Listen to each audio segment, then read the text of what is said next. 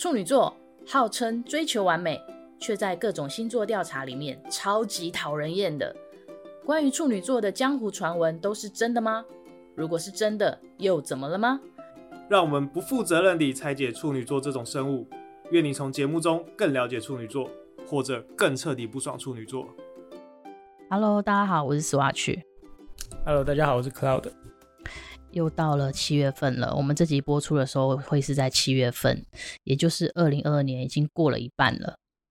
好快哦，二零二二年，怎么觉得好像前一阵子才在讲说庆祝二零二二年的来到，今年就已经过了剩下一半了。然后半年到啦，我们就是想说来回顾一下，不知道大家还记不记得二零二二年一刚开始的时候，唐老师有提醒处女座身段要柔软。我记得那时候我们的回复就是：“我身段还不够柔软吗？”我觉得我已经很柔软了。对，我们当时是这样子的内心的呐喊，内心是什么？那叫什么？孟克的呐喊。我还不够，我还不 够柔软吗？对。不过说真的，那你觉得这个建议对你二零二二的上半年有帮助吗？我觉得是有的。你有分享几个例子来听听？因为它真的很真实的。扎根在我的心上，有放在心上的这，我有认真的放在心上。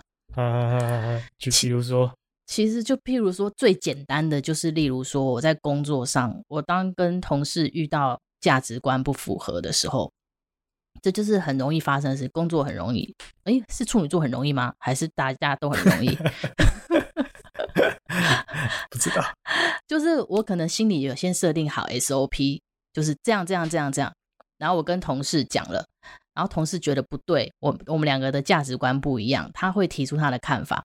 可是他提出他的看法的时候呢，他讲的那些重点，我都觉得那个不是重点啊。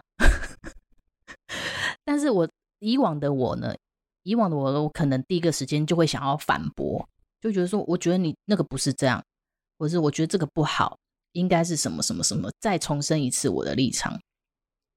可是，呃，我我有感受到我自己最近在打字的时候，因为我们这可能因为那个线上作业 隔离，线上作业比较常用文字打字，在打字的时候，我可能我前面打个一两句话，本来是想要简短的反驳或者是解释，后来我会还没有 send 出去之前，我再看一次，就会觉得说，哎，为什么要讲话要那么硬啊？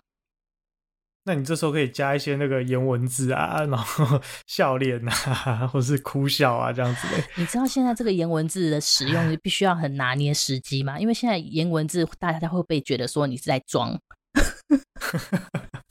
所以你的颜文字你要很谨慎的使用。哦。所以反而我会，应该说我会多给自己一秒再看一下，哎，好像有是不是有点太直了？嗯。然后所以我会就会我我就会删掉。然后我删掉之后就会想说，他并不是要攻击我，他只是在讲述一个他对事情的想法。我好像不需要那么急着为自己辩护，所以我就会写说：“哦，谢谢你的提醒，因为怎么样，怎么怎么样。那我了解你的想法了。那我的看法是什么什么什么。然后提出来之后，可能大家就会想说：哦，就可以有一个灰色的空间，或者是比较有余裕，可以再去讨论事情，而不是说。”以往，如果我真的是第一秒就按 send 出去的话，可能就会让对方觉得我好像在树立起我的刺，好像好像要跟他争辩什么的感觉。有明显好几次都是这样，所以我会觉得说，好像提醒身段柔软这件事情对我来说，我好像是有这样子的改变。脑中会先浮现唐老师的声音跟画面，这样子。我脑中是浮现说。我还不够柔软吗？然后后来就想说，嗯，其实你还可以再柔软。哦，还可以再柔软一点。嗯，对，嗯、其实是还可以再柔软，嗯、因为我觉得柔软并不是要委屈自己配合他，柔软是其实某种程度你也是在尊重对方的善意吧。嗯嗯嗯，嗯因为对方会跟你讲，他并不是，他又他又不是要害你，他只是在讲述他自己的观点。大部分的人不会是。不会是一出口就想要害你的啦，对啊，所以后来就是想说，嗯，对方是善意的，他有他的想法，我不接受他的想法，但是我还是要尊重他的想法吧。而不是把自己变成一言堂。他说什么，我我听了不对，我就直接打压他，好像也不是这样子的做事方式。我的感受是这样，嗯、的确是。而且我发现，我可能之前在跟人家对公司的时候，你会觉得我跟这个人，我们彼此之间聊天是很严肃的。可是当我多说哦，谢谢你的提醒，谢谢你的贴心，或者谢谢你的善意之后，我们就是讲话会多了一点闲聊，好像就会变得没有那么的严肃了。啊，感觉你以前到底是多多硬的一个人啊？也不是说呃。当我觉得对方是很硬的在对我的时候，我也会很习惯的。不能输就对了。对对对。可是当我好像是我自以为我先放软姿态之后，我就会发觉说，哎，对方的回应好像也会柔软下来。因为有可能对方是因为看到看到我的回应以后，他才也觉得说，哎，也可以这样子跟我讲话，也不一定，不知道。哦，嗯嗯嗯嗯，我自己也是。呃，因为我今年今年在练习写日记，所以呢，我今天在回顾这主题的时候，我就马上去翻我呃上半年的的日记，因为我是打在电脑里面，所以我可以用关键字去搜寻，就是我自己有没有提到柔软这件事情。嗯，结果我找到发现呢、啊，哎，就在我们的上那集的节目是一月七号的时候播出的嘛，嗯，然后我的日记在二月十号的时候记录了，我做了。呃，几件我觉得身段很柔软的事情，然后就觉得哇，这个建议来得很快啊！我自己是在就是有一次在工作的时候，我在跟我们外部的合作厂商做一些事情上面的的沟通。那因为那个等于是我们要做呃要合作一个调查的事。调查的案子，那因为调查中间过程可能会会来回讨论嘛，比如说我们的题目要怎么设定，我们的对象要访谈谁，哪些题目要做，哪些题目不做，或是题目的呃制定由他们来定还是我们来定等等。那可能这个事情，因为我第一次跟这个厂商合作，所以又来回了几次这样子，然后有一些细节就一直来回的谈。那中间信大家都会 CC 给自己的老板嘛，那我觉得我老板可能看了看了一阵子之后，发现我们一直来回的沟通，他觉得好像有问题，然后跟他想象的方式也不太一样等等的，所以呢，他就回了一封漏漏等的方的的信，然后可能也有点在有点带一点点指责的味道，就是说你们怎么怎么会这样子做事情，这样做事情是不对的，不能这样子处理等等的。那我自己看完那封信之后，我觉得他误解了，有些事情他可能他误会了，所以我当然当下想到说啊，我要赶快回信告诉他说不是这样子，不，你你可能有点误会等等的。但一样，在我写之前，我就突然想到了柔软的这个建议，所以我我一样，其实我一样用了谢谢你的提醒作为开场，然后去跟他讲说。呃，很感谢你提醒了我们这件事情，我们会我会再多多的注意。那我其实我也想说明一下我们现在的做法是什么样子，然后呃做法我们原本的做法处理是什么样子。那得到你的建议之后，我们会怎么样的调整，让事情变得更快解决等等的。嗯，然后就。就再回信给我，回信回信给我老板，然后事后也在当面的去找他说，哎，我我我我有看到你的信，然后大概在口头跟你报告一下等等的。然后后来事情就也是蛮蛮顺利的解决了，我老板也就是只是笑笑的说，哦，好，我只是看你们好像处理了一阵子还没处理完这样子。嗯，因为我自己也觉得，如果是以前，可能我会很紧张的去回信，可能告诉他说，呃，你误解了，我们没有沟通上的问题，我们只是想法怎样怎样怎样的。嗯，但我也觉得说，好像第一时间把姿态放软一点点，其实是没有吃亏的，因为当总之如果有人回信，他的第一句话就是谢谢你的时候，其实你自己，我相信对，就是。原本就算你真的想指责他，好，你可能也都会气消了一半吧。所以我就会觉得，哎、欸，其实这样做还还蛮好的。嗯，所以你有感觉到身段柔软的好处了吗？我一直觉得我身段其实都不算很硬的一个人，但是我也是的确会觉得说，哦，其实还可以更柔软，也没关系。对。你知道吗？因为我以前呢，我以前不觉得我身段不柔软，我是说真的，因为可能我可能我会以为说有礼貌就是身段柔软吧。我觉得以前的我，因为我当然我讨论事情还是会比较偏严肃，但是我还是讲完以后，我还是会说谢谢，麻烦你了。就是关于礼貌这件事情，我以前还是会做到，但是可能我在。讲述事情的时候，譬如说，哎，我觉得这个做法才是怎么样，怎么样，怎么样。讲那些很绝对的事情的时候，会让人家觉得我很严肃。这个，但是这个是我以前没有意识到的。但是就是像我刚刚讲，我当我多想了一下，哎，我我其实可以谢谢别人的善意的时候，我就觉得说，嗯嗯、那我以前的那些谢谢，可能只是有礼貌，有礼貌不代表身段柔软。嗯。但我现在，我当然现在还是还是有礼貌，可是我觉得那个谢谢，看见别人的善意，对我来说，我就哦，原来这样子就是真的落实了身段柔软吧。对啊，我自己还有另外一个经验，也是刚好发生在这件事情的前后这样子，嗯，就是在呃一样是二月二月初的时候，我们有一个同事离职，然后所以呃离职就会办一个飞位 party，大家去吃个饭等等的。后来在呃定好那天要吃饭的时候，刚好跟一个我们呃某个会议，就是呃我们。广告公司会做一种叫做呃 FGD 的调查，就是消费者访谈这样子。嗯、那我们办了四场，然后因为我我们原本我们部门原本被其实就只是被要求参加其中三场就好了，因为有人数上的限制，所以我们就只能参加其中三场。所以我就去协调，那刚好三场我们就我们就参加那三场，然后剩下那一场就是刚好跟飞位同一天那场我们就不参加。所以这个是我们本来就只要参加三场，然后我们协调刚好就协调这样子。后来。我们就跟跟对方回复说，我们会参加这三场时间，结果老板看到之后就他就不开心了，他认为我们因为想要去参加 farewell，所以不去参加调查的会议。嗯，但实际上是因为我们本来就只要参加三场，嗯，不是因为要去参加 farewell 而不去参加。老板也有一点点误会。对对对对，可是。所以当下一开始一定会觉得说我是被误会的，我没有错啊，是我本来就只要参加三场而已。原本要回信的时候，我又再想了一下，然后我又跟他讲说，我又还是一样说，嗯，我觉得你说的没错，就顺着他吧。就是虽然是你误会了，可是其实他的出发点是对的，他觉得你不可以因为同事间的聚会而把工作的排序放到后面去。所以我就就还是先回信给他，然后跟他讲说，哎、我觉得你说的对，我可能没有想的够仔细等等的。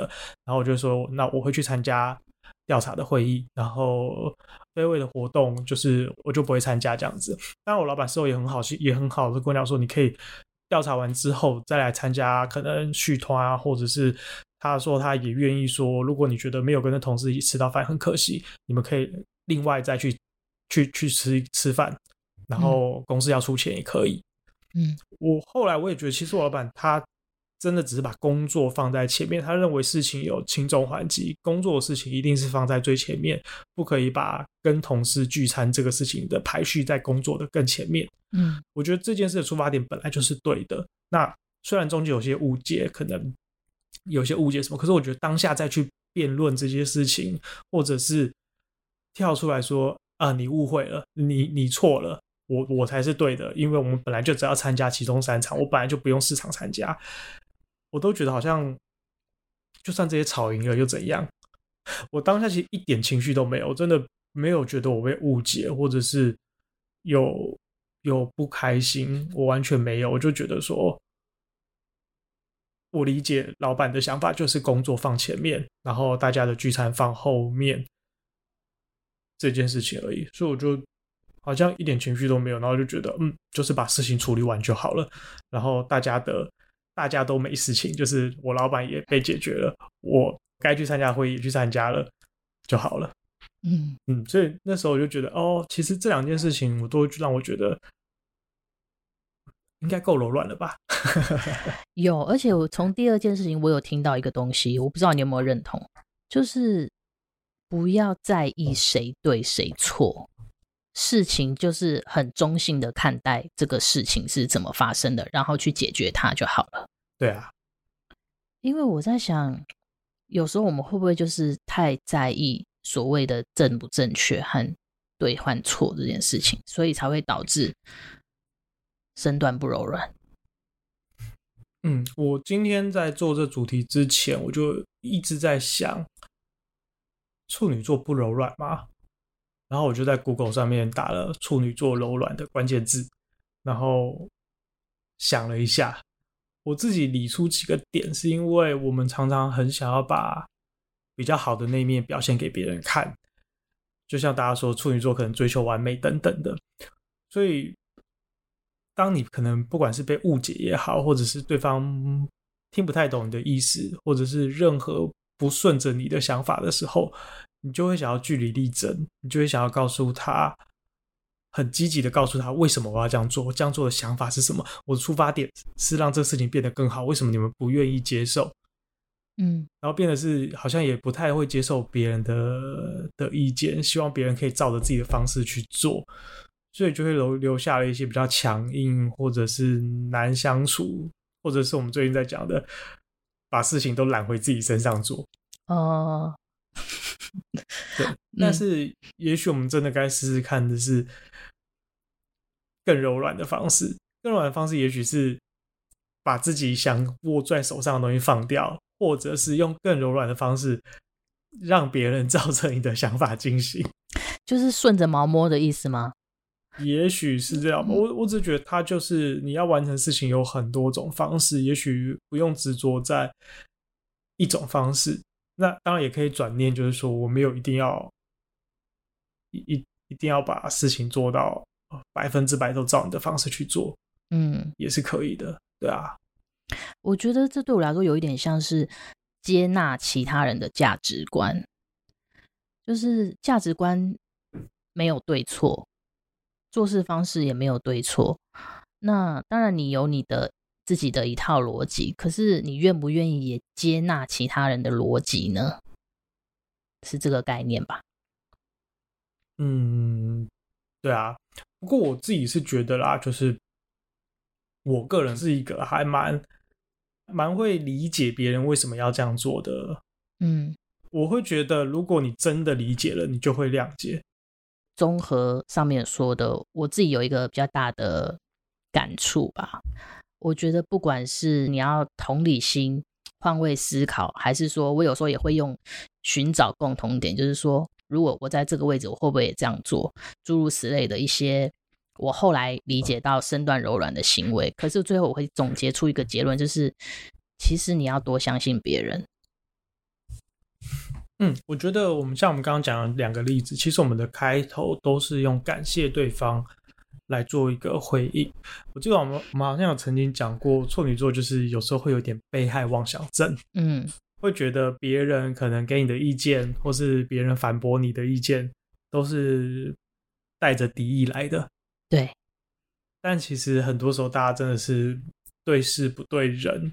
或者是也别讲对事对人啦，就是大家只是提自己的想法，提自己的意见，说说看而已，也没有觉得对方一定要这样做，或者是嗯，觉得你就是不好，他可能只想把他想法讲出来而已。嗯，对，我我自己开玩笑说，就是处女座不要把每个人都想的是处女座一样。对。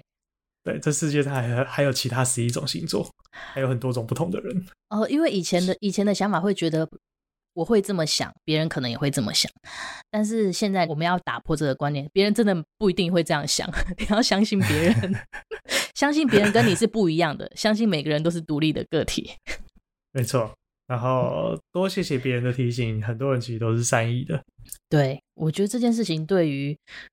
身段柔软这件事情有很大的帮助啊，这个这个观念。好，好，那我们把上半年回顾完了，我们来聊一聊下半年。下半年会有怎么样的建议呢？下半年呢，因为唐老师他刚好也是，他也做个下半年提醒，那我帮大家摘要一下哈。总之呢，先讲土象星座，他说土象星座的下半年事业运都很好，但是呢，有一个比较要担心的地方就是。七月份到十月份的时候，木星牡羊在水象宫位，所以内心很容易感到没有安全感，就是做什么事情都会觉得啊，嗯，因为自信心。对对对，就是因为星象的影响，很容易会有悲观的念头，告诉我们说，哦，我们可能会有这样的心态。然后至于处女座的部分呢，他是说处女座要把握九月和十二月，九月和十二月是我们可能会遇到很多外力会 push 你要做改变的月份，要做出一些改变。对。但呃，实际上会发生什么事件呢？我们到时候才会知道嘛。可是，总之那些事件就是会告诉你说，哎，你要做改变喽，你要做改变喽。哎，九月是进入到我们星座的时候嘞。对啊，也就是说那段时间可能是在大家在生日的时候，哎。对，可不知道不知道是又喜会又喜又悲，还是双喜临门啦。呃，但原则上呢，这些事件都是会把处女座带到。另外一个方向会为你开一另一扇窗，你反而会是好的方向吗？嗯、呃，应该是说看你怎么应对。如果你应对的好的话，你就会表现的很好，然后你会发现说，哦，有另外一个舞台是很适合你的，你会因你也会有另外一个新的角色，让人惊呼连连。是要离职的意思吗？